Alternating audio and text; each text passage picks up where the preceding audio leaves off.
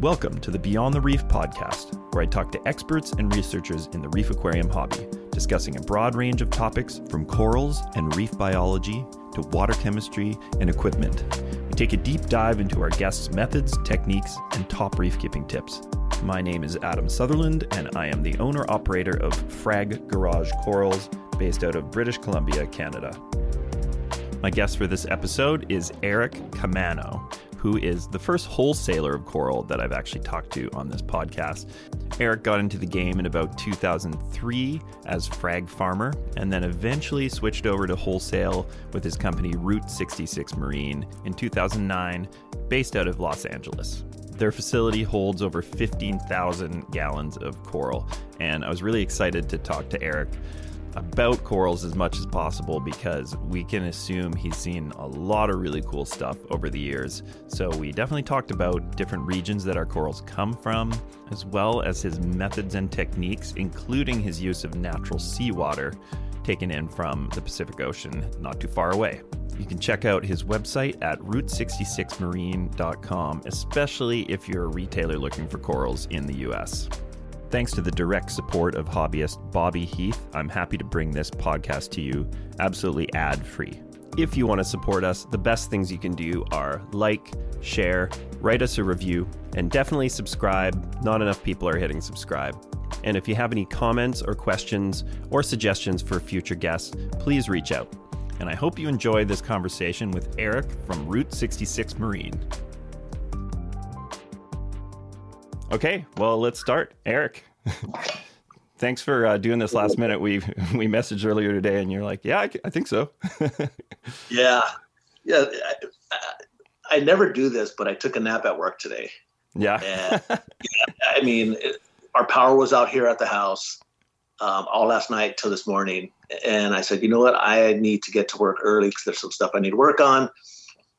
Let's leave at five, and I'll beat traffic, and I'll get there quick Leave five. Uh, there was traffic, and so I was pretty beat. So I took a nap on my couch and woke up to an alert and checked it. And I was like, "Hey, can you make it for this uh, thing tonight?" nice. I'm like, uh, "I don't know. I have to drive two hours of traffic. Let me see." And I made some stuff move around, and here we are. Cool. Yeah. Awesome. Well, um, maybe you can give a little kind of background on how you went from hobbyist to I guess probably retailer to wholesaler over over the long journey of years. Yeah, yeah. Uh, grab a cup of coffee. Here we go. Yeah, uh, I got a scotch actually. uh, I'll, probably pass out, so I got some water here. Yeah. Um. So, so it. I mean, it goes back. I mean, you know, I, I think everyone in this industry, in this hobby, just like anything else, you're, you're attracted some way, one way or another, to to animals, um, even plants. Mm-hmm. Um, I, there's a lot of correlation out there with people, and I'm running into more and more people who are into plants mm-hmm. that are into this reefing thing that we do here. And so I was always fascinated as a young age by that. And uh, moving along, I mean, we you know we had birds, fish as a kid. As I got older, you know, I kind of grew out of that for some for some time, mm-hmm.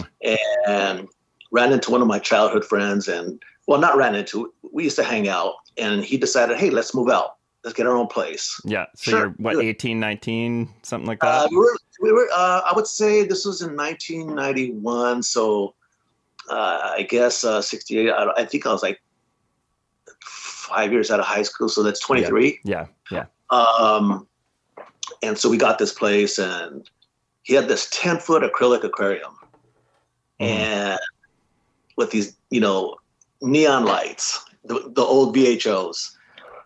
And, you know, I was, I was fascinated immediately and it was his tank, but I'm the one that used to buy all the fish. We didn't buy yeah. corals at the time, but I'm the one that wanted to buy all the fish. We were going to the store, the reefing store all the time and started then he ended up getting married, so we kind of went our separate ways. I got back out of it, and then one day uh, a buddy of mine said, "Hey, I, I, got some tank tanks here. Do you want one?" Uh, sure. Hey, come to my house. I went to his house, and he had his garage turned into like this store. Mm-hmm. And apparently, he had bought all the equipment from a store that was shutting down. He's like, here, here's a tank. And then the rest is history. You know, I got bit by the bug immediately, hmm and I was doing construction. I was a, a journeyman uh, waterproofer, so I used to do caulking off of high-rise buildings. I ended up injuring myself several times, and this last time, you know, it just kind of got out of control to where I was not going to be able to do that uh, trade anymore. hmm But I'm sure some of those skills were, have been applicable over the years. Um, Oh, yeah, you know, absolutely. Yeah, yeah. Absolutely. So, you know, we uh, I went through this whole workers' comp thing, which was such a fiasco. And I remember the chiropractor telling me, "Hey, you know, they're going to retrain you for another job, but you're not going to be making the money that you're making. You're probably going to be making like twelve dollars an hour Mhm, instead of thirty-five. Yeah. And I'm like, wow, okay. Uh, you know, me and my wife were expecting child and yeah, bad timing. yeah, it was just really bad. And so one day he said, Hey, listen, um, a client of mine uh, created a business proposal and he submitted it to the state. And what they did is they ended up giving him the money that they were going to train him with. They gave it to him so he could start his business hmm he says, Why don't you do that? And I said, Okay, that sounds good, but all right. And so, you know, tossing and turning all night and for days. And I had no clue how to use a computer back then. hmm Uh, I had all this fear and anxiety of just how are how do I even research? Where do I even begin to even put a business plan together? Yeah, just for context, is this kind of like late '90s kind of thing? Like what kind of? Uh, yes, this is uh, 1998, 1999. okay, Yes, yeah, yes. yeah. So computers are kind of starting to get better. Internet's a little more like household, but it's still some of us aren't masters of it yet at that point. Yes. yeah, Absolutely. I mean, I was beginning to get into computers, but I was still just a little overwhelmed just with all this stuff going on. Like I said, you know, new child coming and just my li- whole life kind of changed. Mhm. So, you know, I figured it out. I, I put a business plan together, I submitted it and approved. And here we were, just like, wow, okay. You know, I'm gonna start a business. and what was what was the business? It was selling corals. Yeah, okay, okay, and, and and and there was no store. It was you know a business plan to sell online hmm out of my house, and they approved it. Mhm.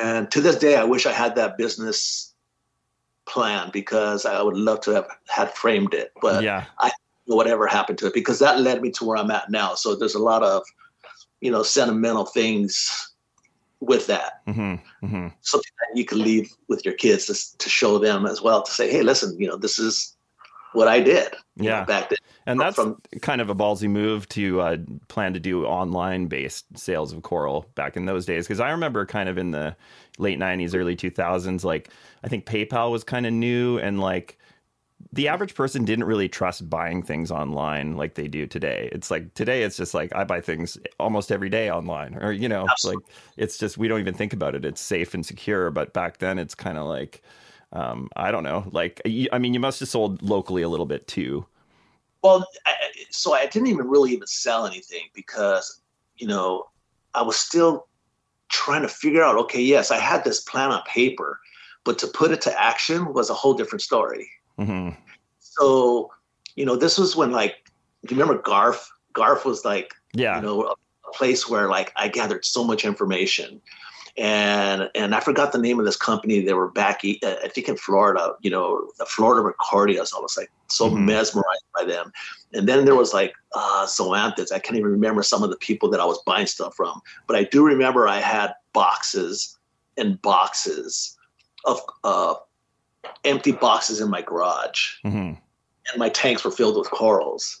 And I just remember my wife being so frustrated because she's like, "You have not made a penny doing this," and You're getting You high need- on your own supply. pretty much, and you, and you need to start earning. yeah. Like- yeah. What are you doing? And and and so the anxiety kicked in again there, and then, you know, I was forced into a little corner there, and I just said I have to do something. And and I remember just one day, just like screw it, you know, let me put a couple of frags on eBay and see what happens. Mm-hmm. And I'll never forget. I think I sold a couple of frags for like, I think this guy paid like a hundred and something dollars for like a couple of frags, and I'm like, wow, quite a bit back then, yeah. I'm like, this was only like two inches, and I hear here I got this eight inch rock of mm-hmm. Zoanthids. And I started multiplying it and I started doing the math in my head and I said, wait a minute, wow, okay, there's something here. Mm-hmm. And, and and the rest is history. I mean, I, that's where Frag Farmer came in, and you know, uh, it was just like, you know, it, it took off. It it just exploded. Um, I guess you know the, when you have the passion for something and you're just like so sold out for it, you just kind of just put on blinders and, and, and, you're not even like listening to anybody you're just like in your own world in your own zone and you're just you're just going for it you know yeah going for it and and everything just kind of just spilled over into that success and i ended up opening up a store um, and this was a retail store obviously yes, initially yes yeah. a retail store in upland um, and that's where you know uh, we we sold locally there, but we were also online, which was Frag Farmer. Frag Farmer mm-hmm. is where people that know me know me from. Mm-hmm. Uh, I've kind of been in hiding, you know, behind Route 66 Marine for the past, you know, what's that, since 2009. So that's 14 years. Um, but Frag Farmer is where it all started. And that's where I met like everybody. I mean, you know, Mike Paletta, Kevin Kohen from back in the days when he was over there running uh, Live Aquaria. I mean, I just met so many great people mm-hmm. that I, I, still talk to to this day. Yeah. I mean, we talk a lot, but when we see each other, it's like, it's like, you know, it's like a reunion of, of, of, some, of some sort. Yeah. Um, yeah, it's a great so, community. I mean, I would even say just doing this podcast, I've I've got some pretty close buddies that I talk to all the time now. You know, just really good people to bounce ideas around with, and and you know, we know that we can kind of trust each other's opinions and, and methods and stuff. So that's cool. Actually, I was supposed to have Mike on Mike Paletta on today, but we're we're rescheduling. So um, you're kind of filling in for him. hey, what, what, better person to, to fill in for? Yeah, I'm know? excited. I'm excited to talk Mike to him. Okay. Yeah. cool. Um, That's great. Uh, so, at what point did you kind of decide maybe the wholesale side was like a little more kind of the direction you wanted to go? Because you probably built a lot of strong uh, import connections over the years. Uh, you know, bring because you've probably imported for quite a long time. Yes, you know, so initially we we used to go down to the wholesalers, and you know, uh, it was it was just man heaven, heaven to them wholesalers. I, they they used to bring just amazing stuff. I mean, I, I used to come down to the wholesalers six o'clock in the morning, park my van there. Wait for the new order to come in. Yeah. Uh, you, you're you're waiting for them to open the doors, and so yeah. you know you're, you're, parking your van there, right? And I would take a nap because I would get there early. It was like a hundred mile drive from, from where I was coming from. Mm. So I would get there, and then I would hear a door shut, and I'd look to the right, and there's Dave from Vivid, and then I'd hear another door shut, and there's Will from Aqua SD. yeah. And then there's a you know I heard another door shut, and there's this guy named Anthony Yang. He's he used to have this store called Aqua Designs, and then before you know it, I mean just everyone waiting, and mm-hmm. so you know, they would come and unlock the gate, and everyone's like standing there. And once they opened the gate, it was a race. Everyone's running to, to, to the to the tanks. Yeah, to claim the best and unique things. Yes. Yeah, yeah. We're hopping over each other, grabbing stuff, and it was just crazy. But that's that's how good it was back then. Mm-hmm. I mean, it was great. I mean, I would, and these boxes from Fiji were huge. So we're talking like 30 inches, maybe by like 25 inches. Yeah. 25. They were huge. And I would be coming home with like six to eight boxes of corals. Mm. And this was twice a week. And that's you cherry picking versus bringing in a whole box where you don't have that selection. Because I think some people don't realize that is like, as a if you import and you just bring in boxes of corals, like you're not always going to get. Like I find, you know, depending on what region you're you're bringing stuff in from, like you bring in Aussie acros and you just get ultra or whatever, you probably get like one or two out of 20 that are anything special, if that, you know. You need a better supplier, buddy. Yeah, I guess so. Well, you would know. yeah, but we can talk about that after. Maybe. Yeah, maybe yeah, for sure. Someone, steer someone um, out there. Speaking of Fiji, actually, it's kind of cool. Um, Fiji acros and hard corals are on the market again. Oh, really? Yeah, I I just put in an order for a box of acros just to kind of see see what I get. Wow. So, and it's been oh. I can't remember three or four years. Um, because an importer that I work with is a good buddy of Walt Smith, so he probably would have had a first crack at him. But uh, I, it'll be cool. I mean, you know, we haven't like Fiji is pretty far away from the regions that we've been getting corals from. You know, it's kind of out in the middle of the Pacific, right?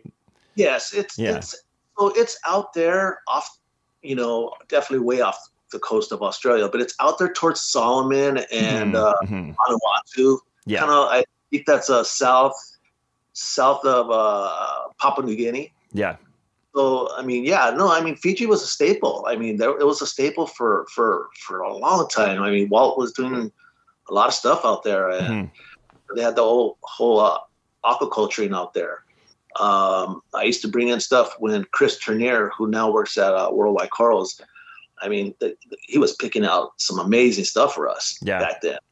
Um, and so, I mean, I'm sure that market's going to be hot for, yeah. for that. Well, it's cool. I mean, you know, probably like the Acropora from Fiji were pretty unique. Like they're all like most of them are pretty tight branch and kind of almost like I don't know, like some of the species would be say the same as like like you'd see like uh, hyacinthus from Fiji is like a totally different looking coral than the Indo hyacinthus, with which looks a little more like a millie. Yeah, but I don't know if the terminology is correct scientific name wise. You know, mean they're all close. I mean it's so yeah. difficult. I mean, unless you're, I mean, taking these things down to DNA and skeletons. I mean, it's very difficult. Some are pretty obvious, but I don't think they're as, like you said right now, they're not as similar to, to Indo, but I do find a lot of characteristics uh, from Australia that are similar to them. Mm-hmm, mm-hmm. Obviously, you get some different variations of these certain acros.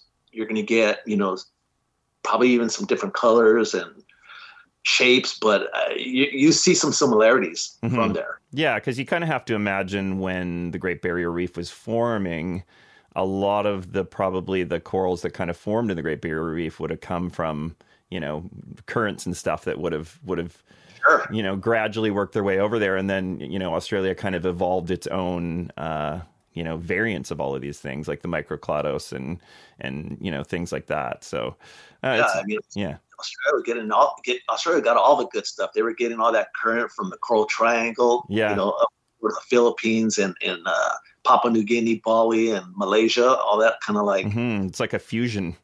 oh yeah. yeah. Whereas oh, yeah. I feel like Fiji is probably a little more isolated, and that's probably why more of the corals I'd say look similar. You don't see maybe as much diversity, but uh, but it'll be interesting. I actually kind of wanted to talk to you about some of the differences in the regions and and uh, maybe we could talk about Australian corals a little bit more.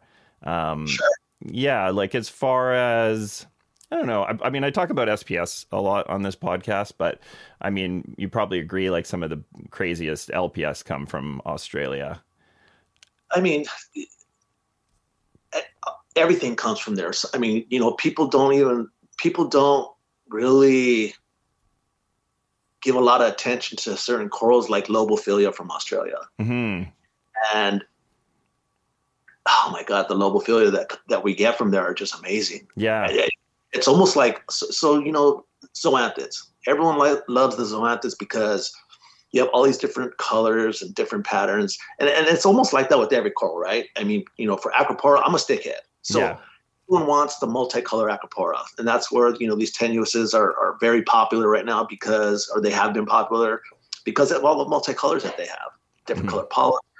Lobophyllia have that same characteristic, mm-hmm. but no one's really into them as much as they should be. Yeah, in my opinion. Yeah, and Lobophyllia from Australia are not only really nice, colored, multicolored, but they're much more healthier Mm-hmm. Australian corals, for some reason, and I think a lot has to do with the collection of it. They're not in a small boat.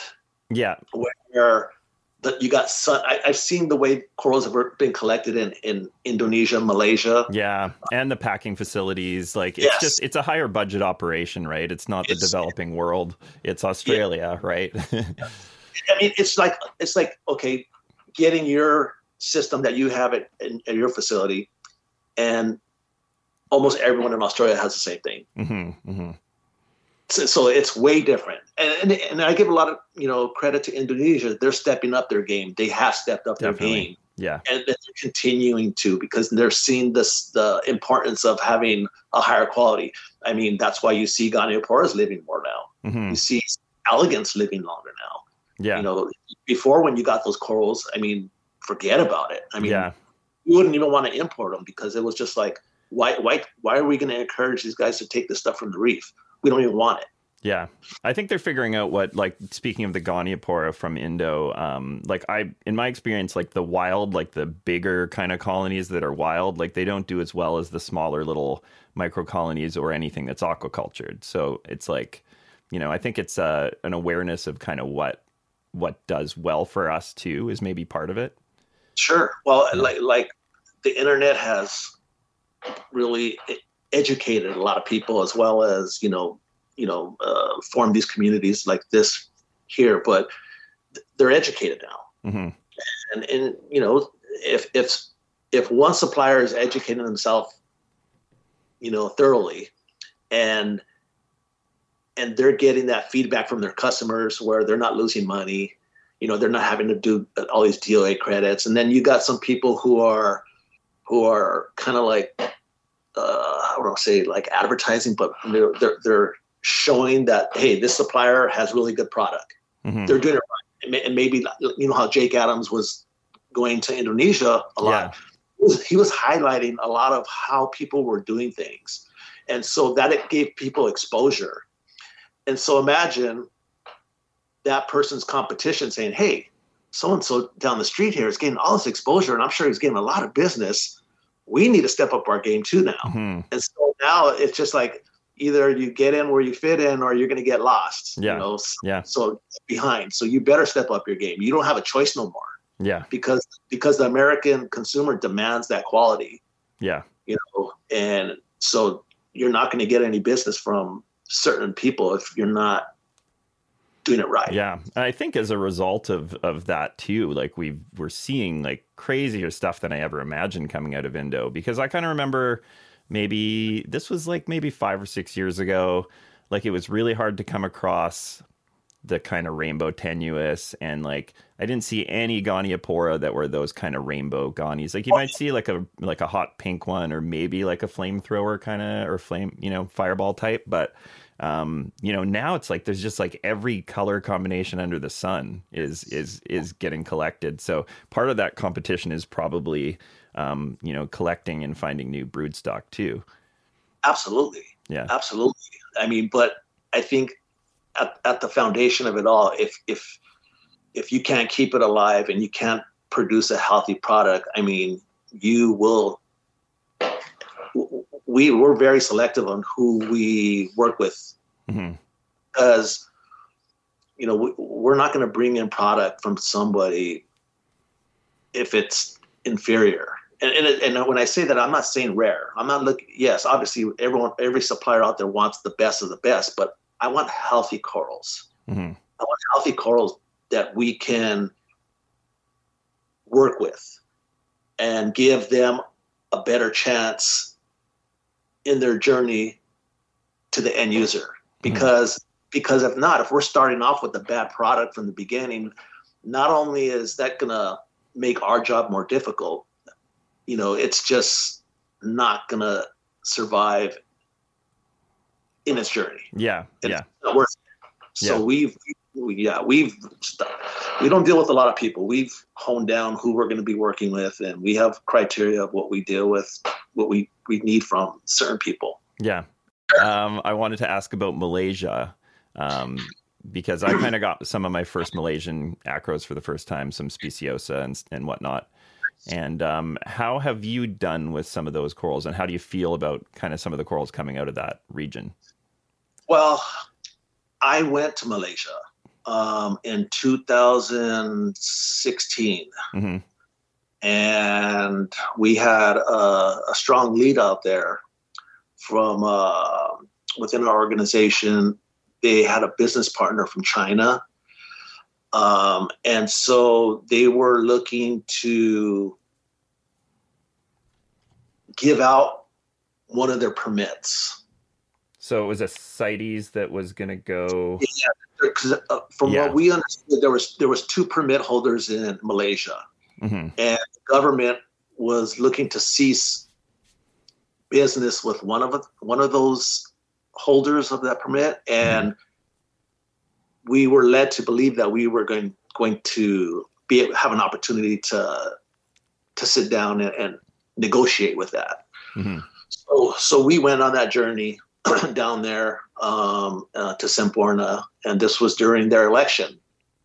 And I got we ended up sitting down with the prime minister from that area, Oh wow. and it was the day of the election. And so trying to trying to get him to sit down was was all day thing. I mean, we went from uh, sitting at a mall waiting for him, and then going to a restaurant and waiting for him, and then uh, some way somehow we ended up going to his house at like ten thirty at night, sitting down with him and what we believed was you know a strong conversation for us to move forward. Mhm. and so we went down there and the corals are amazing. The corals that they were pulling up out of the water were amazing. Uh, i was just blown away. And, and you know the thing that blows me away about it is that you know Indo has had so much time to go collecting and find and check different regions and see what they can pull out of the ocean. And then in Malaysia, in a very short amount of time, we see some of the nicer corals we've seen in a while. It's pretty Yes. remarkable, really. yeah it was amazing Yeah.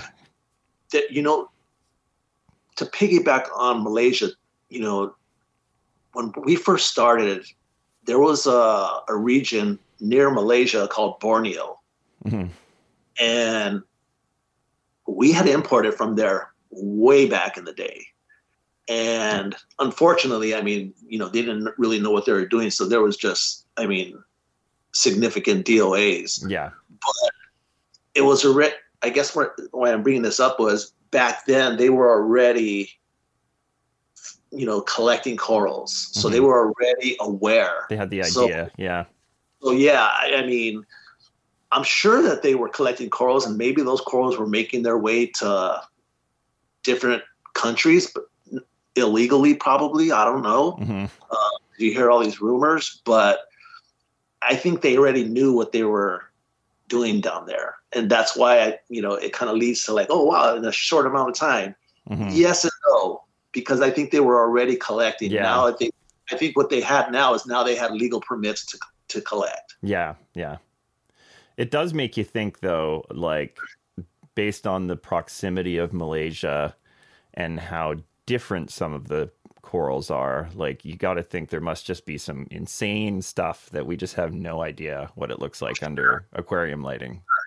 I'm sure. Yeah. Um, you know, I don't dive, so I don't really know all that about, you know, how deep they're collected. But I Mhm. can tell you this where we were anchored, the water was just so calm. Mhm. And and you look overboard and you don't see nothing. All you see is blue, dark, no corals, nothing. Mhm. And then these guys are coming up with baskets of hammer, torch, lobophyllia, fungias. Mhm. So they're Bubble- diving deep then. Yeah, and, and, Yeah. and you're just like, wow.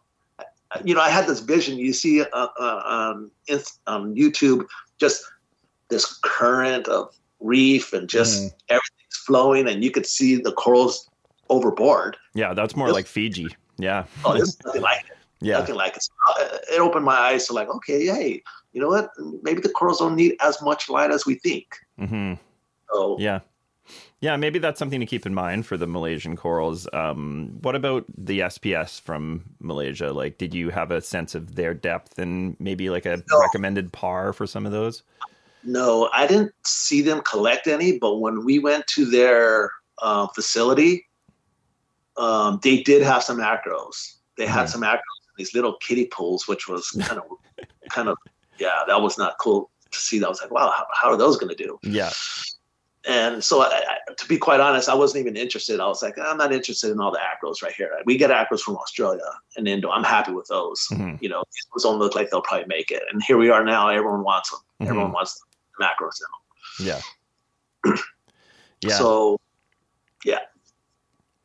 Um, but sorry, yeah, the, the Malaysia thing. Uh, as far as because you you've you've been you sell like some of the speciosa and whatnot. Like, oh yes, have, yes. have you uh like kept quite a few of them long term by this point that are like your good kind of brood stock kind of colonies? I'm always late to the party for some reason. I, I, I, I, you know, I was late to the party on LEDs. I was late to the parties on, on when they had these Lumenarc reflectors. I, I- Yeah. I, get, I get set in my ways, and I'm just like, hey, I like what I'm doing. I know what I'm doing. I'm cool with what I'm doing.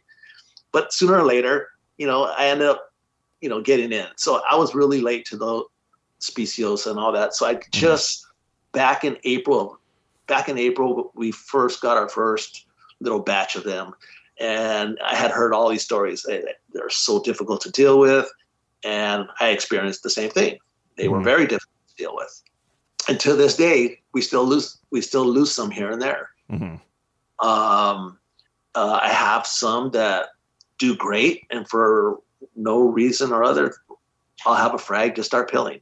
hmm So, you know, it's it's still, you know, I'm still kind of I don't want to say experimenting, but I'm still kind of dealing with Yeah. how to to to really have them um, last long term Yeah. because it's only since April.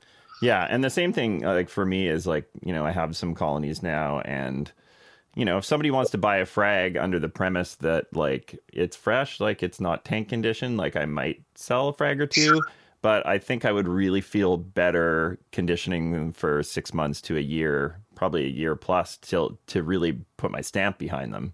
I, I think Sure. that's really kind of the testament to any any coral, right? Like um, maybe besides some LPS, like I feel like um, you know, the the probably the tank conditioning period is not as long as say SPS, but um, especially for those speciosa, I, I mean, it's like a, it's like, I think people should probably ask their supplier how long they've had it in their possession. No, but with with with how this community is so uh, close now, Mhm. where before it, before it was much different. Now everyone's sharing everything. So there's a lot of people sharing stuff. Maybe we don't see it so much out there, you know, on social media. I still I see some people sharing a little bit, but behind the scenes, there's a lot of stuff going on to where people are sharing information Mhm. and so it, it, it that will bleed out into the mainstream for everybody. Yeah. So it, it, does trickle out there. Um, the tenuis do great. Mhm. The ten, That's really what I've heard. Yeah. Yeah. I mean, we have some tenuis that are just doing amazing. Yeah. The colors are just like crazy. The polyps are thick and just like wow. Yeah, and I, I think it's some, something about it is the um, the fact that they're wild collected corals; they're not aquacultured. Because I think there are some problems with the mariculture process and those bases and those racks they're grown on, and sometimes maybe the regions that they're grown in. Um, I don't know if you've experienced some issues. I'm sure you have, um, but I think there's something with the iron on the racks that can get into the base. I think there's potentially green boring algae is another thing I've kind of looked into because sometimes, especially the tenuis, seem to be affected. And I'm talking Indo here. The tenuis Sure. seem to be affected by it, where I'll have a piece that comes in looking pretty good. Usually, I rebase them um, if they're going to move to my main system, and you'll cut into it, and the skeleton in the lower part of the skeleton will be green. Um, yeah, and then uh, probably within it's always within between a month and six months that piece will die and start peeling from the base. However, if I've made a frag from the growth tips further out, the frags will be fine. Huh. So Well, I, mean, I think if you're growing, if you're if it's growing that boring algae that you say, which I've seen actually, but I haven't seen that in a long time. yeah, I wonder. haven't seen yeah, A long time, but I know what you're talking about. Yeah, It must be um, just depending on how, depending on the farm, right? Like how they how they frag and how they how they set up. Well, j- just like the improvement of their technology, of their equipment, and everything, hmm I've seen improvements of these bases. Whereas before, I mean, you would get all kinds of stuff, and some of the algae that were, were coming on those discs, Yeah, once they got into your tank, you were done. yeah, It just like a cocktail ready to explode. Like probably Oh, some yeah. workers scrubbed it before they shipped it, so it kind of you're kind of like, oh, that looks all right, and then it's just like, Yeah, so these little cement things that they're coming in now, it looks like they're easier for them to clean. hmm So they're much, way cleaner now than they ever were. yeah. Uh, And one farm, one farm's doing a acrylic bases too. Okay. um, which is kind of an interesting approach. Is I think for them it's really easy to clean. So, um, yeah, it's less weight too, so that kind of Yeah. helps with. At the end of the day, I mean, every little penny counts, you know. So that gets always passed on to the consumer. So any any cost reduction that they can do will definitely help out the market. yeah, definitely, yeah. Uh, can you tell me about your? We'll do a little gear shift here. Tell me about the farm a little bit, like how many gallons and and uh, what's the kind of facility like? So um, the facility is about eighty four hundred square feet. Um, Pretty big. Yeah, it's it's it's, it's big. Uh, we have uh, I don't know about eighteen uh, raceways. I think I think it's eighteen. enough that you can't remember the exact number right Yeah, off the you know, of your head. we have number we have them. They're in uh, alphabetical instead of numerical. Mhm. So I know we go all the way to P. Yeah, So all the way to P. Uh, from A A to H, I believe is they're 1,200 gallon systems, and each one is individual. And Wow. then then the other half are glass tanks that are 600, 650 gallons. Um, yeah, during COVID, we moved to this new facility and we tried to buy the raceways that we had on the other side and the price jumped about 300%. wow. In glass. Uh, no, for these uh, fiberglass um, Oh, for the yeah, systems that we were using, yeah. And so we said, okay, well, let's just price out the glass and see how much that is. And I was like, okay, well, that's six hundred dollars, and the fiberglass are nine thousand. Let's just go with the glass on Yeah. these, yeah. Which was kind of cool too, because now we could kind of see the corals from the from the top. Yeah, also from the side. yeah, Oh, I mean, it, so it, it it helps with that yeah. too. So Just more, a little more maintenance, a little more glass cleaning maintenance. Yes. Um, so Fragbox Corals, he came down about a year or two ago, and so he did a video of our whole facility. hmm Um, Yeah, I saw a little bit of that. Yeah, yeah. So it's, it, I mean, you know, he, he he did it. So I mean, you could kind of see the sound was a little crazy because we had fans going on, and Mhm. I guess whatever kind of mic he had going on there. But um, so yeah, we we we're starting to do a lot more farming. Um, we were primarily importing. Uh, a lot of stuff slipped through our hands that we let go, but uh, that, was- our business model, just to bring stuff in. But after COVID, we're like, hey, we need to really start stepping up our game farming. Mhm. So, so we've been very actively growing a lot more stuff. yeah, and that's kind of like a cool position for you to be in because you see all this stuff come in, and you're, you know, you're the first guy in the line, right? You can you can be like, yep, we're keeping that one. That's something special.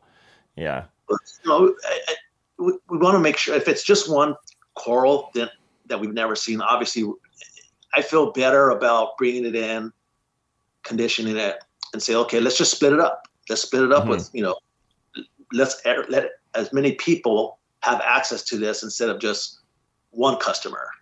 hmm And it seems to have been working. You know, people at first weren't really into frags because they wanted to be the one doing the fragging, and I get that. I used to own a store. It's like I never, I want the colony. hmm You know, hmm colony so we can frag it. You know, but you know, as costs kind of rose, um, and things became a little bit more challenging for some customers, we know we noticed that just fragging just became like the thing that worked for everybody now. Yeah, and then you've got you you know who has some of those pieces, and you've got backups too, and you yes. get, get to see, um, you know, especially in the terms of SPS, like things are going to look different in other people's tanks. Like you probably get photos from people, and you're like, look how the so and so is doing. It's doing it's got this pink in it now, or whatever, some new color or whatever. Yes. Yeah. That's yeah. a whole different conversation right there. Just in that, I mean, just I mean, I see the I see that in all the the shows that you do with all the people that you bring aboard. Everyone has their own method of how they you know are successful yeah and, and all of the d- data i'm collecting basically is is not leading to one thing or you know no, it's not it's not no. super clear you know? no it, it, it can blow your mind and you can you know it can cause some frustration and it could actually be more harmful because you, you know you start trying to chase and emulate what everyone's doing and you don't even realize sometimes what you're doing is actually working and you just need a little bit more patience and maybe just a little bit less you know mm. changing yeah. but no it's there's so many ways to do this that's what's amazing about this industry is like there's just so many ways people are just very innovative and mm-hmm. some people are patient and some people are just risk take takers and some people are you know scientists and they just want to just know every little thing about it and they just want to dive deep into it. Yeah. So it's amazing. Yeah, we're all kind of attracted to the hobby, I think, you know, going back to what you were saying earlier, kind of getting into it. It's like, you know, some people are attracted to it for the sort of biology side of it. Some people are attracted to it for kind of the beauty of it and just, you know, the experience of having a tank. And then some people like you know like you go over and check out their tank and the first thing they want to show you is their controller board you know? So there's so many different kind of approaches and i kind of enjoy it all but i would never have an instagrammable uh, controller board. Well we don't even have have one of those so yeah. it's like eh, yeah we're still kind of like in the in the prehistoric kind of ways that we do things but i i have been paying attention to a lot of different things that people do and i i i guess i'm one of the guys that likes to tweak yeah and kind of experiment because you know we want to see what works you know yeah you know back when we first started nitrates and phosphates were like you know no Bad we guys. don't want this tank yeah. and now it's like wait a minute I, I, I can't keep my tank without any phosphates or nitrates. Mm-hmm. You know, they actually do good. You know, and you know the technology's better the lighting's better the skimmers are better. So you have all this efficiency now and you're just like okay well you know we need to feed more. We need to do this. We need to try out this food and maybe you know not do so much of that. Yeah. So. yeah. Yeah. And then sometimes i look back a little bit and i kind of go like yeah there's some things that i kind of did a little more simply at a certain point. And I had better success in with certain corals. Like certain kinds of things looked better back in those days where, you know, my every time I tested my nitrates and phosphates, they were zero. But for some reason I could grow red planet at, you know, into giant colonies this big, you know, uh-huh. in, in a matter of a year or, or two or whatever. So, you know, there's certain things that that worked for whatever reason. Um, but, you know, um, I don't think you know some of the nuances of colors and and some of probably the range of species and and and whatnot. I don't think I would be able to do that with my system from six or seven years ago. I I mean I think the corals that did well were the ones that did well because it was kind of a survival of the fittest kind of situation. But um, I don't think I would have been able to keep you know all the fancy kind of tenuis and things like that with the color that I have now without being a little more particular. Well, absolutely. I mean, you know, once again, you know, the, the information that is just being shared out there now, it's just it makes it possible for people to to do things like this now. Like mm-hmm. you say with continuous. Um, you know, when when we first started, when I first started, you know, there was this thing called Zeovit that came onto the scene, mm-hmm. and and everyone was just like, "Wow, what is this?" You know, and and and I'm I'm the risk taker, tweaking likes to tweak on the tank kind of guy. I said, I'm going to reach out to these guys. I want to know. I want in. Mm-hmm. And we were like one of the first ones to kind of adapt that that process of keeping keeping their tanks. And this was in 2000, mm-hmm. 2001. Yeah. And, and there was so much controversy on it. Um, back then, it was Reef Central and there was some major major controversy back then. Yeah, and and just for listeners that don't aren't super familiar with that system, it's basically like an ultra limited nutrient system where you kind of feed you limit the zooxanthellae, which makes the coral darker, to kind of make the corals more pastel, so the the colors kind of shine through without being darkened by the density of the zooxanthellae, and you feed the coral more bacteria and the kind of trace elements that they need. Um, yes. to kind of achieve these kind of bright, vibrant kind of actually a little bit like uh, Fiji corals when they come in. They kind of look like zeovit corals. it's just yeah. all this fluorescent pastel yeah. color. So how but, did how did it go for you? well, you know, uh, I had my blinders on, Adam. Once again, I had my blinders on, and it's like, you know what? Listen, I like the way the corals look. I want to try to achieve that. And so, you know, I got close with, you know, there was a good community of people that really had success with with Zeovit. And so we, be, you know, we I believed in it so much at that time that I became uh, one of the dealers. Mm-hmm. So we were one of the dealers in the United States that, you know, distributed the product, but we were using it too. Now my corals never got to that pastel color. I could never get it. Mm-hmm. You know, but our corals did great and our corals were healthy and our corals were colorful and the corals were growing and they were reproducing and we were selling frags and people were happy. Um, so, you know, it, they were definitely way ahead of their time back then though, mm-hmm. because it's funny now, everyone is dosing trace elements now. Yeah. You know, we didn't have ICP testing back then, so it was much more difficult.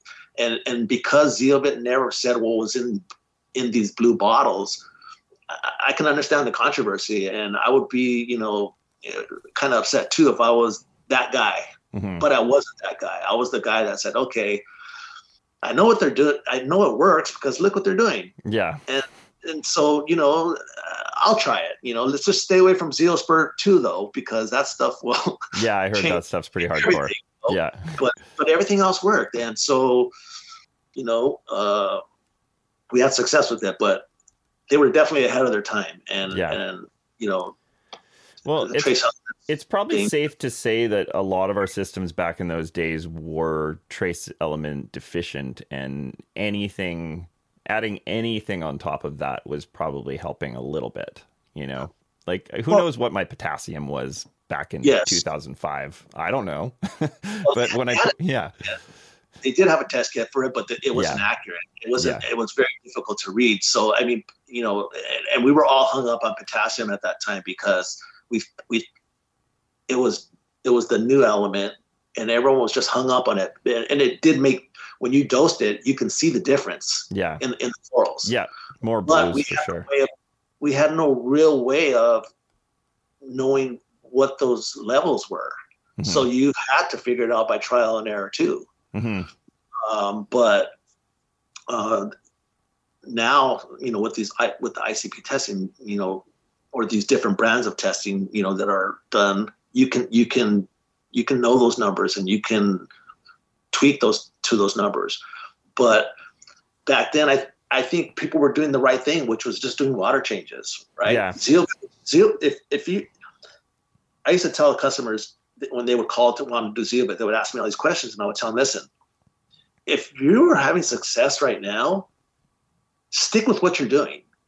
But if you are that mad scientist and you're willing to put in the work and be detailed about what you're going to be doing, and you're going to log all your information, and you're going to gather data, and you're going to you're going to uh, interact with other people and share that data, then I encourage you to do Zeovit. Mm-hmm. But if if if you're doing water changes and your corals look good and you're not willing to do that, I don't suggest you do it because you will fail and then you will have problems. Yeah. Yeah, because, like if you're happy with your tank and you know if it's doing well and you're not questing for that like you know next best kind of little step of color or whatever you can pull out then that you know that's a very healthy way to have a reef aquarium absolutely you know to this day i mean there's people that, that just they do water changes, they feed, they're using good equipment, and they keep it really simple. Mm-hmm. And it actually works. Yeah. And, and it just, you know, it, I don't, I don't know what to blame for why people want to, you know, kind of alter what really works. Mm-hmm. Uh, and I don't know the answer to that because I'm one of those people that will test things, and maybe it's that. Maybe it's the it's it's the trying to push to test to see how far you can take things. Yeah, and yeah. maybe it's you know we're all that little scientist in us that wants to do that. Um, Yeah, but- I mean, the people that I talk to with some of the best looking corals around, they're they're they're obsessed with finding something new that you know like improves or solves a problem or you know just even just achieves like stability long term because it's always a up and down process for any system. And a tank has a stride and a low point like yes, you know it it has a you know sometimes it's a, a couple weeks or it's a few months or almost a year where things just do great. And then sometimes it's the opposite. Yes, so it's a tough those are not fun. yeah yeah. Well i mean something i guess you've kind of had the advantage of doing um, in having the amount of systems you have is you probably are able to play with parameters and lighting um, between the systems a little bit. Like can you tell me um, you know kind of what you've done differently between systems and have you observed anything like that you've learned over the years from that? So a majority of the systems are, are pretty much everything is pretty much identical. I Yeah, mean, similar method yeah. everything. yeah Everything is the only thing that is different are are are farmed Acropora systems. That's it. Mhm. And all the other systems are the same. Now, even though we take care of them the same, doesn't mean that the parameters are the same. yeah yeah and, and that has a lot to do with because there's so many corals coming in and out that you can never each tank will never all, all be the same. Hmm because you know maybe one tank has a lot of zoanthids in it and a lot of soft corals and then this tank has all these lobophils all these lps all these stony corals. So that that will always be the thing that separates why that one will be different than the other Mhm. ones you know. But the Acropora systems are definitely different. I mean they take a little a lot more attention. Yeah, yeah, definitely. different lighting obviously um, different feeding so Yeah. Have you ever seen like a parameter get kind of outside of the normal range where you've noticed anything positive from it? Like, have you ever? yeah. Actually, yes. Um, so one of our LPS frag systems, well, it's, LPS Zoantha systems. Mhm. Our, our nitrates are, and they have not changed for like maybe four months. Our nitrates are 61, and our phosphates are 0.23. Wow. And I was like, what? This is not good. But the corals look great. And so Yeah. the tweaker that I am, the tweaking that I wanted to do on it, it was okay, let's lower this stuff. hmm So I used some some stuff to lower the phosphates and nitrates, and we started having corals die. hmm and they were not happy at all. And so I said, okay, well, let's not do that. Let's just leave this tank alone. But all the other tanks parameters are, you know, 0.09 to like 0.12 nitrates and hmm phosphates, and then like maybe 10 Yeah. Then nitrates. Yeah. Just this one tank. I don't know why. Yeah. You don't anything different to this tank. Yeah, But so it it just um it's settled on those kind of numbers and that's and they don't move. Yeah. And we do water changes and Yeah. it will not move. So we just leave it. mhm.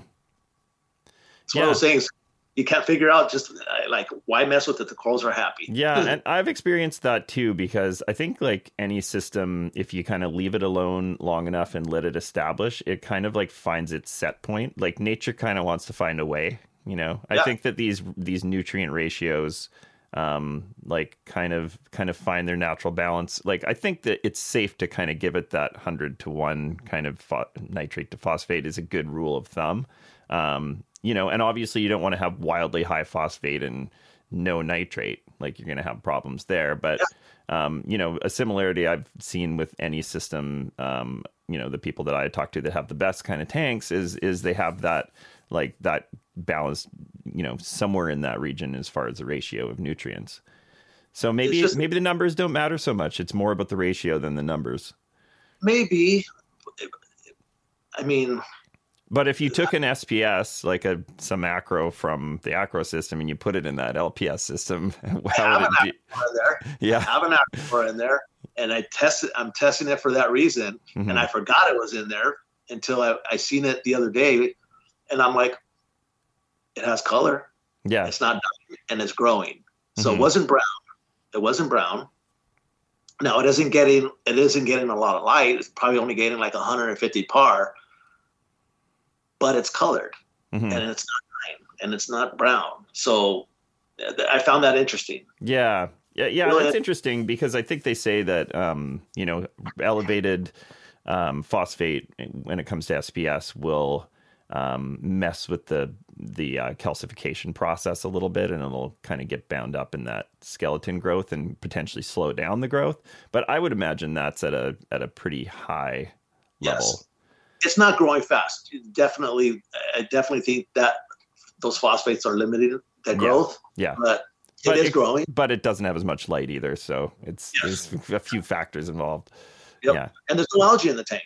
I yeah, mean, we, you know, every every three days, you know, we get the haze on there. You know, we clean it, but there's no algae on the tank too. Yeah. So it's like you know, go figure. Yeah, right? and another interesting thing on that, on the lines of that, is um, I have a display that I I maintain in the local fish store. I kind of collaborate with, and um, it's a nice big like ten foot tank, and it's always settled on a higher nutrient profile too. Like it's been nitrates thirty to forty, phosphates, you know, 0.2 to 0.3 you know, again, kind of in a hundred to one ish ratio. But there was a point where I was just like, I don't think the tank should have nutrients this high. So I I can't remember. I ran some. Um, I ran a few different things to lower the nutrients, and actually, what ended up happening is the algae exploded everywhere. Wow. You know, like um, yeah, there was there was dinos, there was some hair algae that I you know you would have thought the tangs were taking care of it, but yep. just for whatever reason, like that putting that balance off that the tank had settled on um, was just the perfect environment for this algae to be like, okay, here we go. you know, why so, did I do that? yeah, so I ended up just kind of pulling all of that stuff off. I actually had been doing a refugium was was part of it, or I put a, a light in the sump with some some some chaeto, and uh, so I pulled all that off, and within about two months, like that algae was gone. You know, it just gradually just settled back in the place it wanted to be, and it's been like that ever since. You know. Yeah. So well, you have you have a good biome in there. You got some good rock, and you know you just let nature take its course, and yeah. we can base that what will happen. Yeah, and most likely as the corals grow, um, the nutrients will probably start to get lower, and then you get to that point where they're you know low, low, low. But do you add any nitrates or phosphates to any of your tanks in um, you know additive form? We are adding to a majority of our holding systems. Uh, our Acropora system at one point I was adding because I could not keep them up. Now uh, I cannot keep I cannot bring them down. They're they're they're staying at a certain area. So they've kind uh, of found a, a settle point. In our Acropora systems, yeah. yes. So I just kind of just leave it. Mm-hmm. Uh, and we feed a lot, but the other systems that we're importing and, and shipping out from, a lot of the corals we are having to add mm-hmm. uh, nitrates and phosphates. Yeah, and like, what do you think about the difference between, um, you know, adding phosphate product versus, you know, or say nitrate versus versus that occurring, you know, in a in a natural way through feeding and fish poop and whatnot? Well, I mean, we're feeding a lot, and there's a lot of fish in there, and they're still not keeping up. So yeah. I, I don't think maybe I don't think we reached that saturation point. Yeah. And, and it, so we've been in that warehouse going on four years. And maybe it's because, like I said, because we're shipping, receiving, it's like almost we're having water changes every day. Yeah. Yeah. So, so we, we started shutting off the skimmers. That hasn't really even helped. So, I mean, yeah. right now we're, we're kind of like with our you know, hands in the air saying, okay, well, I mean, the corals look good. Mm-hmm. So that's a good thing. Corals, corals are healthy. That's a good thing. Let's not try to rock the boat too much and just, you know, try to get, let's, let's all get together. I mean, get along and just try not to mess with each other here. Yeah. You know? Yeah. Yeah. It, it's something I want to, I might actually do like a, like an actual video on this is, um, you know, some of the differences between, organic phos- organic nitrates versus inorganic nitrates like inorganic being you know adding a nitrate solution to the yes. tank. Um, because the point is kind of that um, you know nitrate should occur as the final part of the biological process. Um, you know from yeah it should. So if you're just adding nitrate as nitrate then um, it didn't really happen the way it's supposed to happen, and that may not have the same bioavailability bioavailability to the corals. But I mean, if your corals are doing well and you're adding nitrates to the systems, I mean, and I've done I do it too. Um, yeah, it'd be interesting to get some like stronger data on it. I think I'm going to ask Lou from um, Tropic Marin um, because he's he's going to do this with me at some point, so he'd be a good person to dig into that with person to ask because that guy knows a lot of stuff. Mm-hmm. Yeah, he's very good at explaining stuff. So yes, yeah, very yeah. good, very good. I love his videos. Mm-hmm. Yeah, definitely. Yeah. Um, so I guess uh, something I always ask people is: Is there a product that you ever started using that you really think made a difference? Like you can really, you know, and I, I guess not just like a basic product, but something that you started dosing or um, you know, say a food or something that really worked for you? Um, trace elements. Yeah. Trace elements. I mean, it goes back to Zeovit. Like back then, like they didn't tell you what was in it. Yes, we get that, but we didn't. I didn't think they did a good general way way of explaining like how much the corals need these elements and so, you know, once we started dosing these trace elements, you know, in basic form, like we were, we've, I had some leftover bottles of Zeovit, and they have this thing called the Coral System.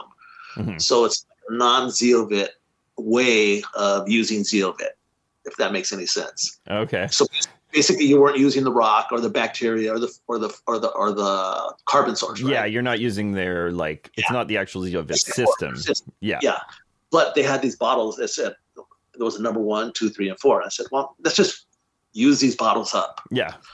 And I was just blown away, like what was happening in the tank. And this was Acropora. Okay. Mm-hmm. So it's like, okay. And then I seen Lou, one of Lou's videos and he broke everything down.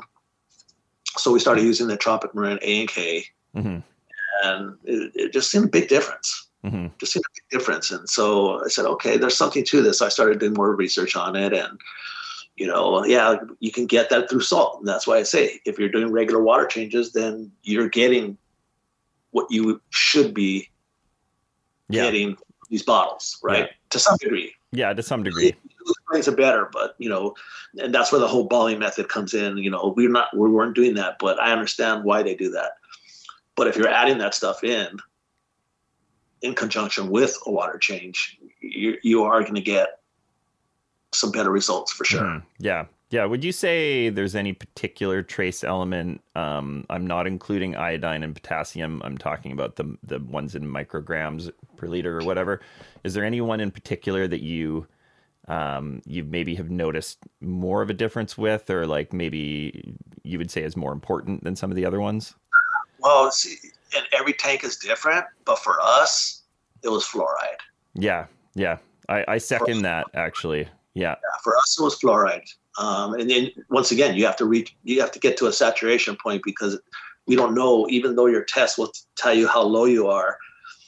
And if unless you're testing like every two or three days with the ICP, you're never going to be on 100% on top of it. Mm-hmm. So you never know how much you're fully consuming right? Yeah. Because because you're waiting a, a, week or two before your next test, so you're not really knowing. Yeah, it's Even, a it's a hard one to figure out your rate of depletion because yes. um, I don't do the total ICP every time because Fauna Marin is what I use, and they have the total ICP and the Reef ICP, and the Reef ICP doesn't do it, but the total ICP costs a little bit more. So I do it maybe every third one.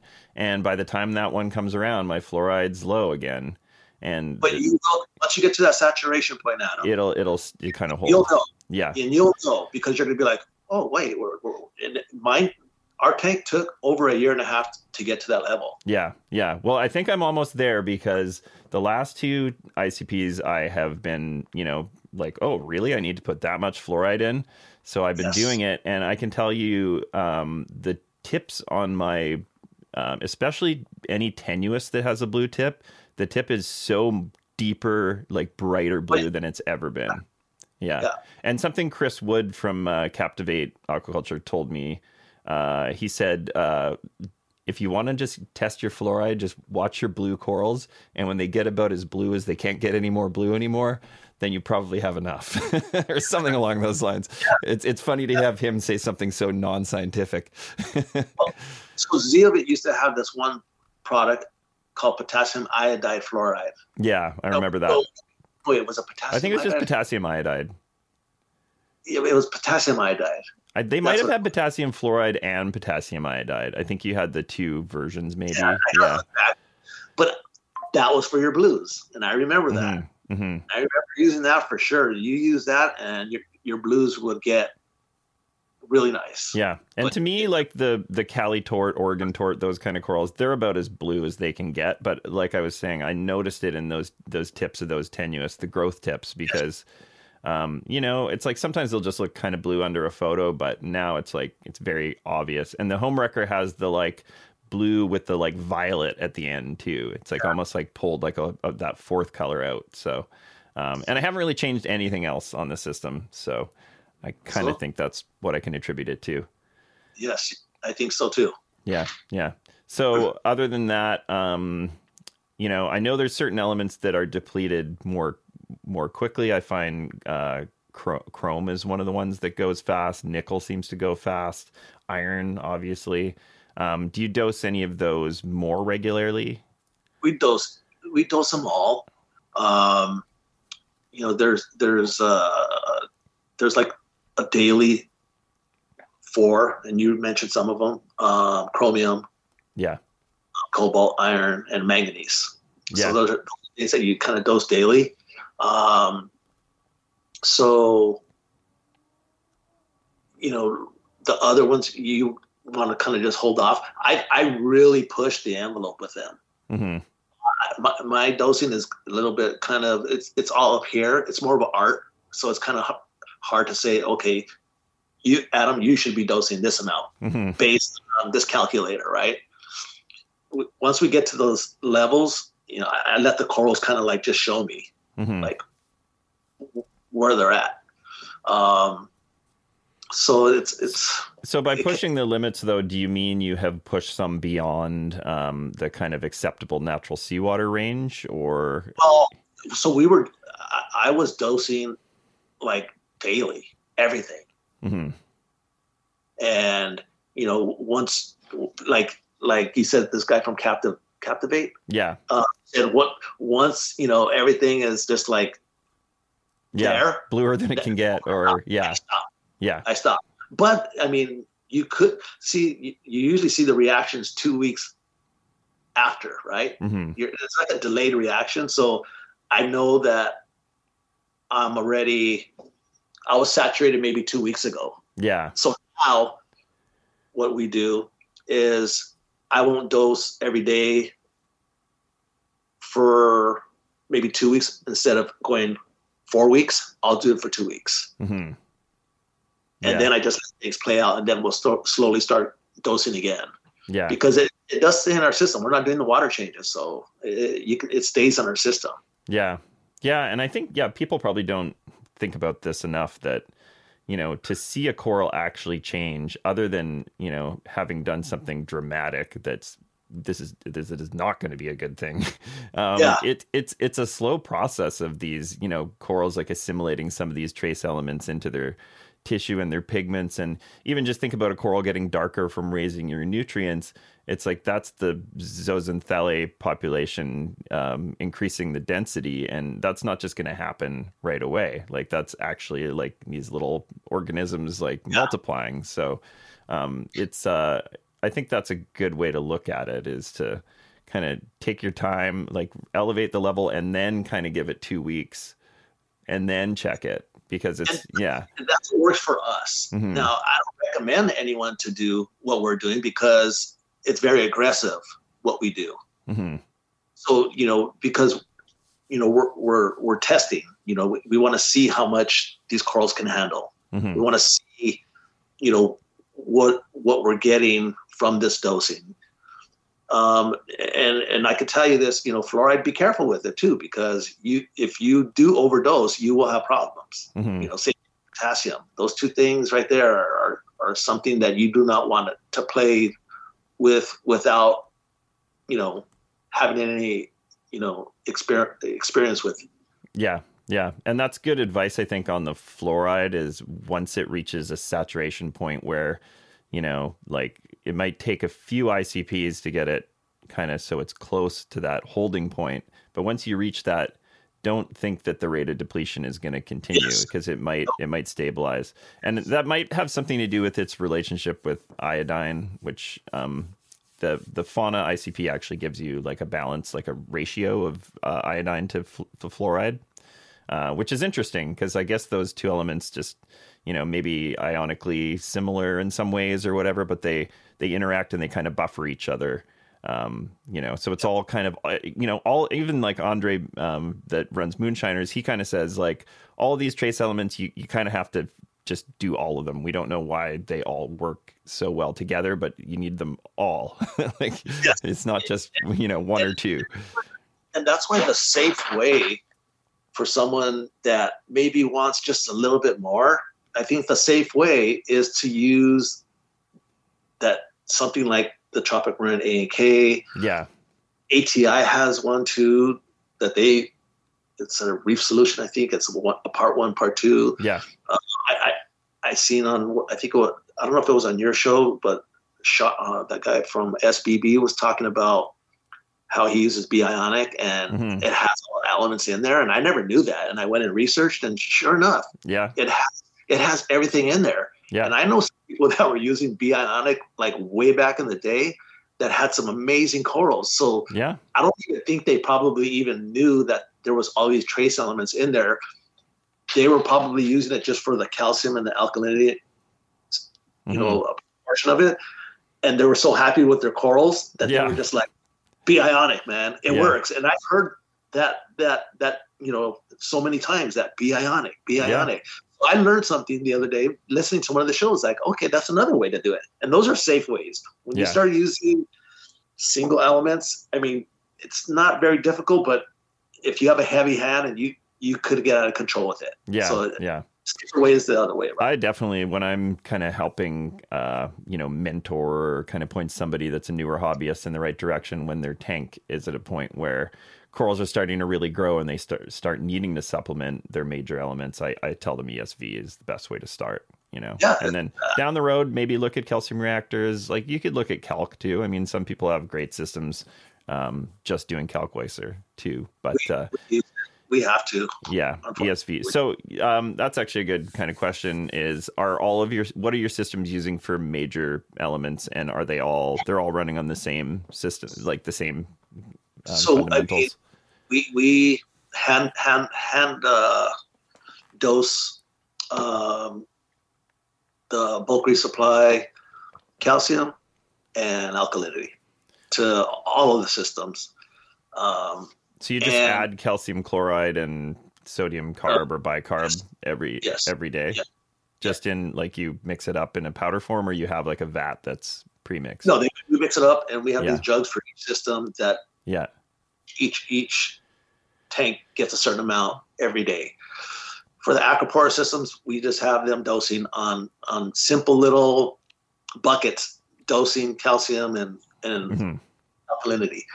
And on one of the Acropora systems that I kind of have my hands on, things are just going so crazy and they consume so much that we're using a calcium reactor, um, two part dosing, and a kalkwasser. Yeah. Uh, That's what I'm doing on mine. I got I I- got all the methods. Yeah, it and it- blows my mind. Yeah, because it's kind of it's the best of all the methods, but also even though it's it's complexity mixed with redundancy. Because if you know how it is, if one of those methods fails for some reason, there's a block in a dosing line, or you know Yeah. whatever could happen. Um, you know, especially in a heavily stocked system, you're not going to see like a huge swing, right? Yes. Yeah. So do you run the But- calc twenty four seven on that system, or just at night? It's, it's uh, it, it, it comes on at night for a little bit, and then it comes on in the morning, hmm and that's it. And then the other things are just working constantly. hmm Yeah. So, So and, that- like- and I'm the, the Acropora and the other system that has just a simple dose of, of that's it. We're not no kalkwasser, no calcium reactor. yeah. they look good. Yeah. And you're adding the Tropic Marin trace to that system too? Uh, yes, we, we do add the trace to that. Yeah. Okay. Okay. Yeah, that's interesting. I mean, I think the fact that you just top off your uh, like LPS and soft systems just once a day, they just get it manually added. That's kind of That's funny it. to me. Um, because Yeah. I guess like because the consumption is not as high, like you're probably not pouring. I mean, these are huge, multi, like hundred, hundred thousand gallons systems, raceways. Um, but it's not like you're pouring like four liters of alk Oh, no. solution in. You know, it's like it's it's negligible in the kind of you know, I mean, we're talking Yeah. like, know, maybe 20, 30, 40, 50 grams yeah, yeah, some chloride and sodium bicarbonate. yeah, Maybe that roughly, you know. yeah. And you're using bicarbonate. You're not using soda Yeah, ash or carbonate. Okay. Yeah. Yeah. Because that's one thing is uh, I think the reason a lot of um, alkalinity solutions are more bicarbonate is if you do do your dosing once a day, you don't get a huge um, pH spike. But if you're using soda ash, if you're using sodium carbonate, you get a big, big pH spike. So I think sodium carbonate um, or a mixture of both makes more sense for people that are dosing, you know, 24 7 or throughout the day. But if you're just adding it all at once, it's probably going to make more sense to do what you're, Yeah, what just you're doing. for us. Yeah. Our pH, our pH is like 8.4, 8.5. Yeah. Yeah. It's pretty high, Yeah. And uh, does the, because I, I think with like, how many people actually work in the facility? Like it's large, but are there a lot of Uh, people breathing, is what I'm getting at? Uh, yes, but I mean, we have a big bay door that's open. yeah. I And- see. We have some exhaust fans that are running constantly. So we have like three fans up in the ceiling that are just pulling air out. Yeah. So it's sucking air in, pulling it out, sucking it in, and pulling it out. Yeah. So that really helps, you know. Yeah. But it's starting to get cold here, so it's not real cold yet. But you know that door will will be closed, so you know it'll get a little more uh, closed and CO two rich in there. Yeah, yeah, I would imagine so. Yeah, because yeah, you're in LA, so I mean, you probably have to uh, like the heat becomes an issue, obviously Oh, yeah. too. So, um, like, is it is the facility like temperature controlled to a degree, or is it a bunch of fans? No, we did the fan thing at our old facility, and it worked. hmm Those fans will just destroy your warehouse because Yeah, the humidity and it's just pushing all it's pushing salt everywhere, and you know you may not see it, but Mhm. it just it, it ruins everything. I feel like fan noise kind of adds anxiety too. You know, when sometimes when the fan turns off and you're like, you just feel better all of a sudden. You're like, oh, it was Yeah. that stupid fan, the bathroom fan I left on. You're like, or the kitchen range fan. I turn it off. I'm like, ah, I mean, we, we we worked around those fans all the time, and then when we went into this system where we had someone, uh, we knew this guy that proposed something that they did, and I think they actually did it. They did this for Andrew Sandler for Polo Reef. So I, I know the Jonathan uh, from Country Critters. He's the one that built that whole system, and he was a customer of ours. And he there was a guy out here by the name of Justin uh, Bermuda Aquatics, and he used to build these commercial skimmers and all these big things for like public aquariums. Mhm. And so I knew him, and they both came down one day, and they're like, "Hey, why don't you uh, set up this uh, heat exchanger?" And I'm like, "Well, what heat exchanger? Oh, we're setting it up for this big customer of ours and out there in New York." And all right, well, let's do it. So they ended up building that for us mhm. basically Yeah. it's a, it's a big air conditioned unit and they heat you know they set up this coil and you have a, a water container that's almost like you know uh, that the water goes in and that sets the temperature. You set up these heat exchangers on each system. So they set that up at our old facility, and when we got rid of the fans, it was amazing. Mm-hmm. It was, just, I mean, the humidity dropped. It became more more dry in there. Mm-hmm. okay, when we move, there's going to be no more fans. The only fans that we're going to have are the fans that are sucking out the air. So that's what we're doing now. And so we have this big, huge air conditioner, and it's hooked up to these coils that to heat exchangers, and it keeps everything chilled. Yeah, that's cool. Yeah, there was yeah. actually a guy um, that used to be like a wholesaler in in BC here, um, and he had uh, set up kind of a coil that he buried under the ground that his his pumps yeah. ran through in the winter, so it was below the frost line, I guess. Um, yeah. effective in Canada for sure. Um, but he was able to like he managed to run all his systems like so incredibly cheap from all these little innovations he'd done. You know, but that's something so. like Garth did too. That's what they did that geothermal cooling. Garth yeah. did something. Like oh, okay, interesting. They, yeah, they dug it down way that deep in the ground. They had this big tank, and so they did something similar. Yeah, yeah, that's interesting. I mean, yeah, I've got mini splits on my in my garage, and and oh, it's nice. I, I, like it's like I can um I heat it at night now, and then I cool it in the day, and my heaters don't come on in my tanks anymore. So even yeah. though I'm paying more a little more for the electricity to run this mini split, I don't. uh I don't, I don't have to. My heaters were probably the least efficient thing in the whole space. I would say.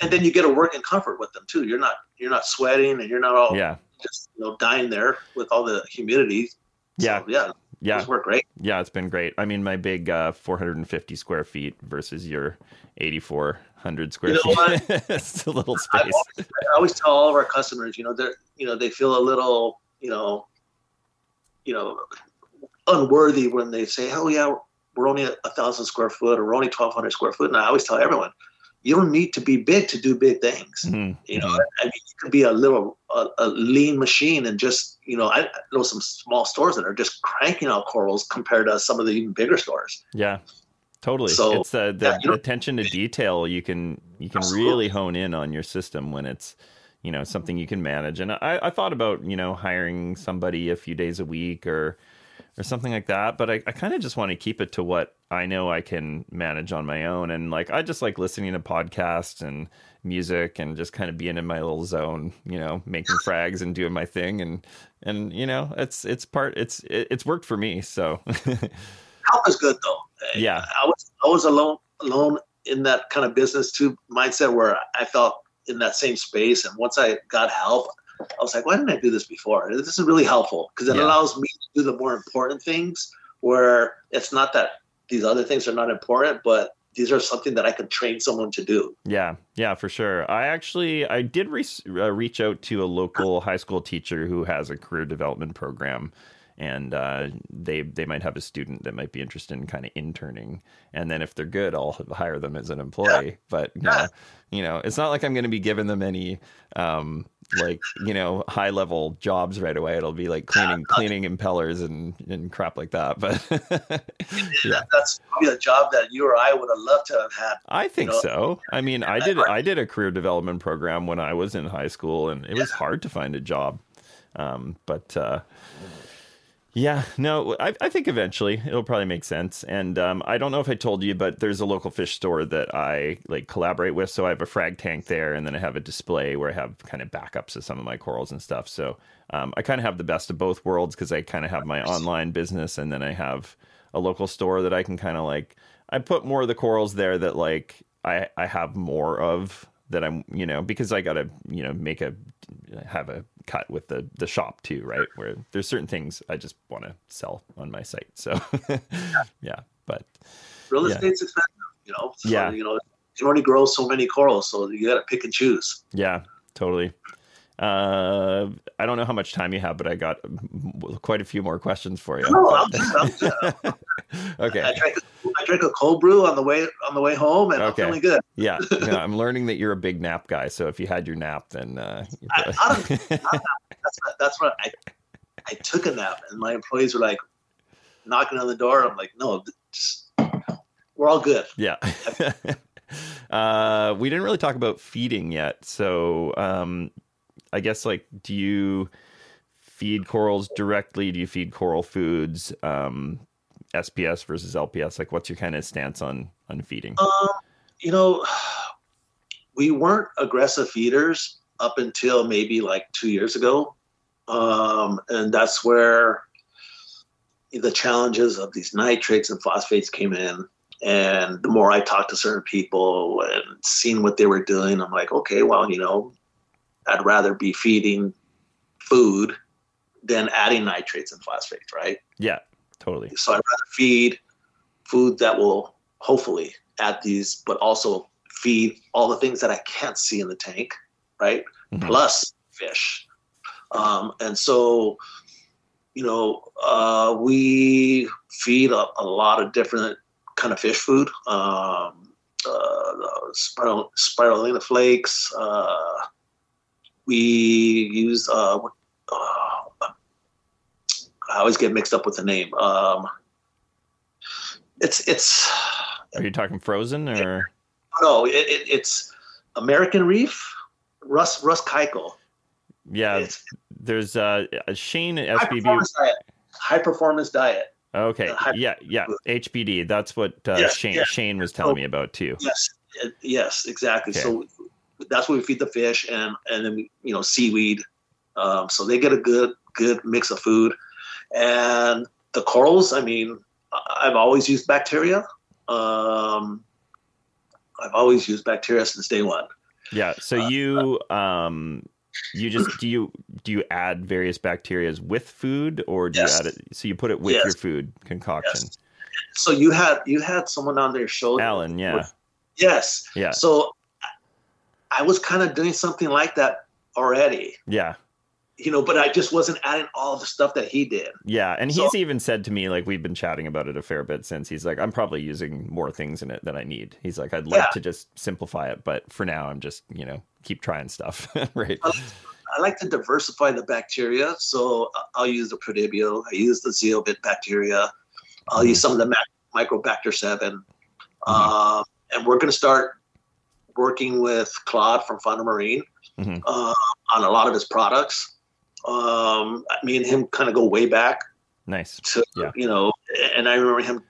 He just has grown so much, and I said, okay, I don't know why it's taken me this long to to really start working with him, but we're going to start using a lot of their products. So we just got some tests in, so hopefully, cool. maybe you know, down the line, I'll have you know some feedback. But he knows.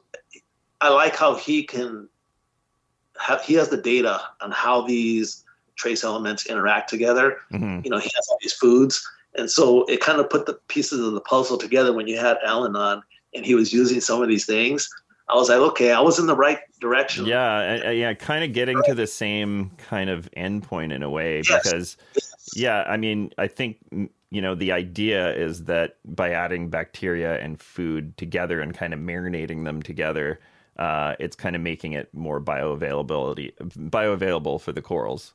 Yeah. Yeah. We didn't marinate it. That's the thing. So yeah. we would just together. Yeah. And maybe I would accidentally marinate it. I would forget to dose it. it Mix it up and just let it sit. Yeah. Phone call or something. So it would, it would just stay there and I would end up dosing it.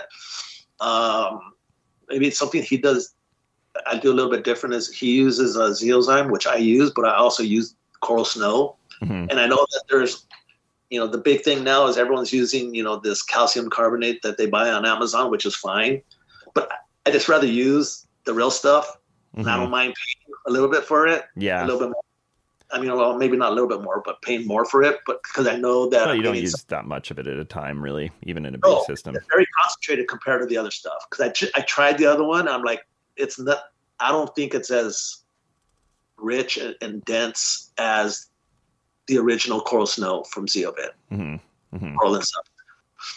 So yeah, and and I, you know, it, the, I'm sure the marinating it together um, kind of helps, but it's it's also just that addition of bacteria. Like I think I've kind of shifted maybe a little bit after some of these conversations on my stance on adding bacteria to the tank um, because like I think I have had some bacterial issues with some of my corals in the last few years and there's so much kind of talk about adding antibiotics now and treating the system with this, and a lot of people are kind of throwing that around.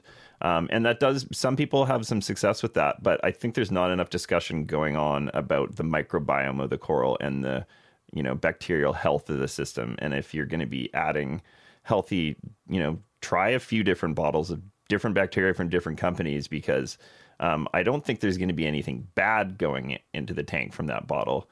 It's either going to do something good or nothing, you know. So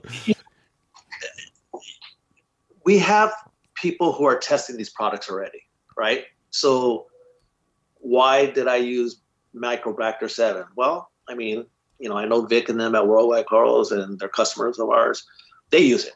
Mm-hmm. And their corals look amazing, right? Um, Prodibio, that's been around for a long time. Yeah, it has. Yeah. Yeah. Okay? Been around for a long time. And I know some people that use it. And then you go to Z- the Zeovit, which has been around for a long time. I, and I know people that use it. Yeah, and so that's I, one I started using is the Zeobak. There's three bacteria yeah. right there. Yeah. Now there's many more on the market, and that's fine, and and I'm sure that they probably work, mm-hmm. but these are the three staple bacteria that we use. Yeah. Um, and I think uh, I don't use the Aquaforest products, but I can't argue with the results that Alan had. Uh, yeah, yeah, and Ray Pirates Reef is using the that ProBio S as yeah, well. His corals look amazing too. Yeah, yeah. yeah. I mean, so there's just so many ways. I mean, mm-hmm. you know, if you want to, if you have that luxury to ex- to experiment, where you know you're okay with it, and you have the experience, and you're you know to do it. Mm-hmm you're only going to find out if you use it. Yeah. And I think the experimenting is best to be done when things are doing well, you know, and and then and when they've been consistent and stable for a while to, and to make one change and to give it time to see what happens. Because like you're not going to learn that much from I mean, I don't know if a system's suffering and you make some changes. Like usually, people are trying a few things at a time when things aren't doing well. So we don't really learn a lot from those situations you know? But but i mean uh, that's the kind of information like i want to get out of people talking on this podcast is like what is like one thing that you know you did that you know there's always going to be a little bit of you know maybe it was this maybe it was that but you know you could kind of go like i'm very certain that this change i made improved this thing. Well definitely like i it's definitely the trace elements and feeding. So yeah. elevating phosphates and nitrates made a big difference. You mm-hmm. know, um, when Josh came with Worldwide Corals to our facility, and one of our systems um, had dinos in it, he was like, "You're bottomed out." I'm like, "What do you mean?" I was like under a rock or something. I didn't even know what he was talking about. Yeah, you're bottomed out. Your your phosphates and nitrates are zero. I'm like, really? He's like, yes, I guarantee. He's like, I can tell from from looking yeah, at the dinos. I guarantee yeah. it. And, and, you know, we go and test it, and sure enough, I'm like, okay. I, I need to re-educate myself on all this stuff. Mm-hmm. So I did, mm-hmm. and sure enough, I started feeding more, and things changed. Yeah, yeah, yeah. That's cool. Yeah, that, and I like that. I mean, that's that's simple. That's not. Uh, yeah, I, and also I I don't think trace elements is as far as testing ICPs regularly, I don't think it's for everyone, but I think it's, you know, if you're kind of like guys like us that are like looking for that next kind of level of color, yeah. or, or those nuances that you just you want to just strive towards, then you know you can start sending off ICPs and, and getting a little more into that stuff. Uh, and you don't have to go balls to the walls like um, moonshiners or something either. You know, you can oh, just get an ICP every two months and make some adjustments, and then figure out which ones get depleted faster, and maybe add those every you know a little more often or whatever. You know, something always comes out of something. So with all these methods, you're you're going to have someone who experiments, right? And said, and maybe they figure out a, a much more simpler way of doing this. Mm-hmm. You know, sometimes we can make it more complicated, and but through all these trials and errors, people will come out with a solution, or they'll come out with a way of doing it easier. And yeah. the good thing about this, the more people that are doing it, the more data we have, the more feedback we have and the more that we can can learn from yeah. each other. Yeah, we are kind of a hive mind in this hobby, aren't we? You know, yeah, yeah, absolutely. Yeah, and the and the cream rises to the top as far as the the best information, I think too. So right. I'm hoping this podcast kind of supports some of those ideas. all, your, all, your, podcasts and all these podcasts that are becoming popular now, I, I, I found myself, you know, being more engaged in, in, into them mm-hmm. more than before. Yeah. And so it's been great for this industry. Yeah, that's cool too. And I mean, I think um, you know guides like us that have been, especially like I've been newer as doing it as, as a business. I'm only probably you know five or six years in, but um, it kind of keeps us a little more excited because there is that new frontier to kind of look into and to learn from and and the community and just like yeah like i mean i feel like i was in a little bit of a rut before i started doing the podcast and i've been a little more inspired um, since because yeah. you know yeah. i mean you go to trade shows and you come back inspired yeah it's amazing it's this new generation and you know you know you bring in you know these the old school guys and you know you can get easily in, stuck in your own little world and on the business side, you know, that's where I was at in this business. It's not that I wasn't engaged, but I mean, you know, you're so consumed by the day to day operations of just, you know, trying to run that business. Mm-hmm. You, know, you kind of lose that element. Yeah. You know? Yeah. But when you start engaging with people, you know, and you start going to these trade shows and you start seeing this whole new generation that does things way different. Mm-hmm. And, mm-hmm. and, you're looking at the amazing results that all these people are having, and then I see more females yeah. in this yeah. in this uh, in this industry now. Yeah, I mean, not just hobbyists, and and they're successful hobbyists, but you're seeing a lot of females on, on, on the face of some companies and yeah. you know podcasts and and and they're, they're carrying very prominent roles in these companies, and you're seeing young people.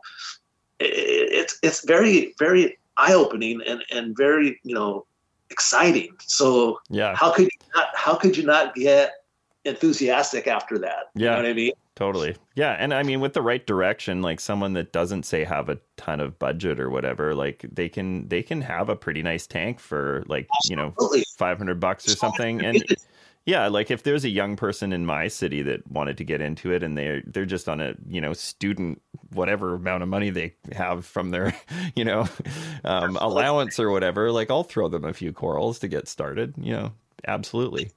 There's way more opportunity now for anyone to get into this industry, to this hobby, than there was 20 years ago. Yeah, I mean, is is it expensive? Yes, certain corals are expensive. Yeah, certain certain equipment is expensive, but there are ways yeah that you can, you can you can probably build the reef tank for less than 500 bucks yeah. with corals honestly i mean yeah your first tank shouldn't be an all-star tank it should be something that you've scratched and earned and and and and maybe even built yeah because, i mean that, it's a reflection of you that's you know, it's how i you know, the my biggest learning period was I got in the hobby when I was 18 or 19. This is around 2000, 2001. And uh, I didn't have much money back then. And, you know, I kind of had this secondhand 33 gallon tank and, and, uh, like I just obsessively learned about doing everything the best way I possibly could because I didn't want to kill anything. It wasn't just like, oh, if I, you know, kill that, I'll just buy another one. It was like, it was like, you know, there's a lot depending on it. And, you know, as a result, I, I did have some pretty good success early on. And I really caught the bug when I got into SPS. So here I am yeah. now. and, now and now you're qualified to pay it forward and mentor somebody. Yeah, totally. To do yeah. the same. Yeah. Yeah, totally. That's you'll, and you'll breed that in someone else, and hopefully they'll breed it, and that'll sustain this this industry. Yeah, totally. Yeah. And I guess for like what does your team kind of look like? Like do you have people that do more of the, you know, admin side or just a lot of people working in the kind of farm it's tasks? pretty much it's pretty much um, admin and and just hands-on people working in the warehouse. Mm-hmm. Um, I am primarily the guy that works with corals. Um, I don't frag any corals, but I have people that frag them. Yeah, um, I'd be too picky about that. Yeah, no, I, they know what they're doing. They know yeah, they, yeah, they, you got people you trust for sure. Yeah, yeah they know what they're doing. Um, uh, our photographer is actually he's a hobbyist and he's pretty uh, pretty well uh, trained and and he knows what he's doing. So Yeah. he's been helping me uh, more on the LPS side and the zoanthids, but when it comes to the SPS, I mean, it, it has my my stamp all over it. Yeah. I mean, that, that, that that's where my passion came from. That's where my passion came from. I love all of the corals. I love Yeah. zoanthids, all that, but sticks. That's Yeah. me. And I, me. I think what it is about, you know, if somebody asks me, you know, what is it about these hard corals? Because, you know, the non reefer will kind of come in and they'll pay more attention to the wavy things in the tank and the torch corals and the things like that. But I think for, you know, once you kind of get into SPS, it's like, it's that variability in that, like, this coral can look kind of pretty different from one tank to another. And, I don't know. Maybe it's a like a competitive aspect or something, but like I want to have the best color on this one, and you know, it's like we're constantly comparing ourselves, but in a way that drives us to be better. I think so. I think there is a competitive. I mean, there's that, and, and plus it's the challenge. hmm It's the challenge. Yeah, I would say more than the competitive. I'm kind of, Yeah, you know, but I yeah, mean, you know, it's crazy how I even got into them because when you, you said something about the wavy, th- wavy corals, yeah, it triggered how I got into SPS. And so this roommate that I had, right? Well, we went our separate ways, and then I got my little tank. Well, we reconnected, and when he came over to the house, he seen I had a tank, and he's like, "Wow, you're still doing this?" I said, "Yeah." And he's like, he's like, and I had I had mushrooms in there, and I had uh, xenia, and I had like soft corals and zoanthids, and I thought I was in heaven. I, I thought I had this amazing tank. He's like, "Oh, you really need to get into Acropora." I'm like, "What?" He said, "You need to get into Acropora and montiporas." And I was like, "What's that?" And he showed me, and I was like, "Nah, forget that. Those those don't do nothing. They're just hard, and they just stand there. What's I like the stuff that moves." He Mhm. goes, no, and He goes, I used to have a tank and I, I knew this guy and he was trying to remember the name. He goes, Tyree, Steve Tyree. he goes, yes, that's his name. Him and this guy Chung, they had the best stuff and this and this and that. I was like, nah, I'm happy with what, what I like. And then he came over again and he said it again. I said, okay, I'm going to search these guys up. And I couldn't find Steve. Kept searching and I finally found him. Mhm. And so he lived about maybe 30 miles from me.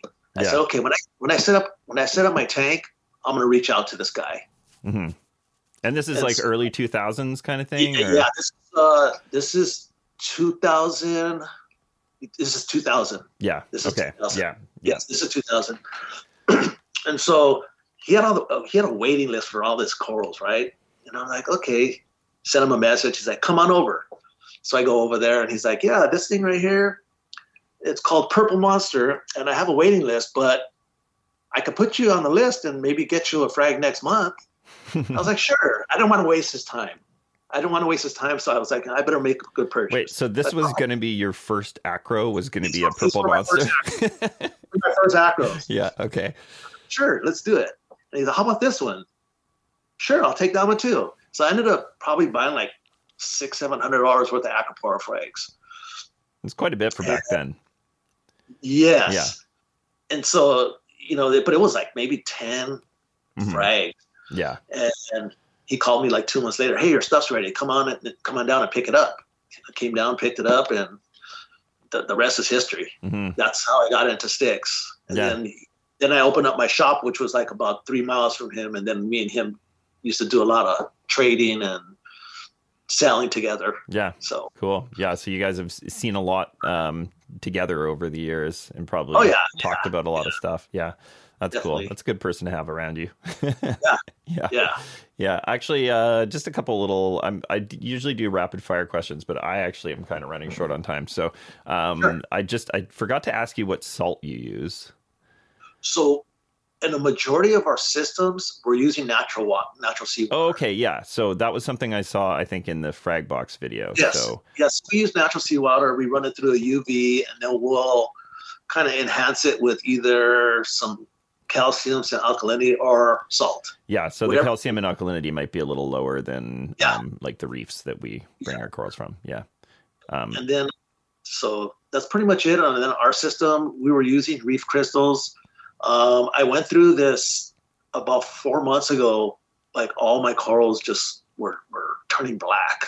And I'm like, what the heck is going on here? I had no clue what was going on. Mm-hmm. All the acros were dying. And so I was just process of elimination. Let's get rid of this salt. Let's get rid of that. Let's get rid of this. And couldn't figure it out. And then, you know, don't want to name names, but there was an amino acid that was feeding the bad bacteria. Mm-hmm, mm-hmm. And so I reached out to Andre at Reef Moonshine. He said, "Yeah, take that out and run some carbon, put some Cipro, and you know, report back." And sure enough, that fixed everything. So, yeah. was, so I don't think it was it wasn't the salt. So we switched over to the Red Sea. Yeah. Uh, but we don't do a lot of water changes. It was just mainly just to kind of have yeah. You know. Yeah.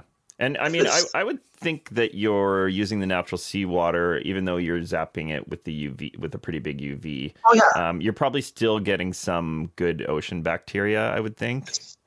Um, well, that's what we use in all our systems, and they, yeah. they, they work. It works fine. Yeah. Is it collected? Um, like, do you have to go collect it like a little bit further out? Like, you can't just go right by the shoreline. No. I guess it probably depends. I'm assuming they collect it deeper out. Yeah, yeah. Actually, there's a funny little um, story I remember hearing. I think this was on Reef Bum. It was a- Anya from. Uh, she's Australian. Um, you know her her at all? Uh, I think it's a sustain maybe sustainable marine. I, I hope I'm saying the right company. Anyway, she was saying that I guess near their facility there was like a, a gas station that had sold down and they thought about buying the gas station and then basically setting it up so people could come and fill their salt water. Kind of like a gas station.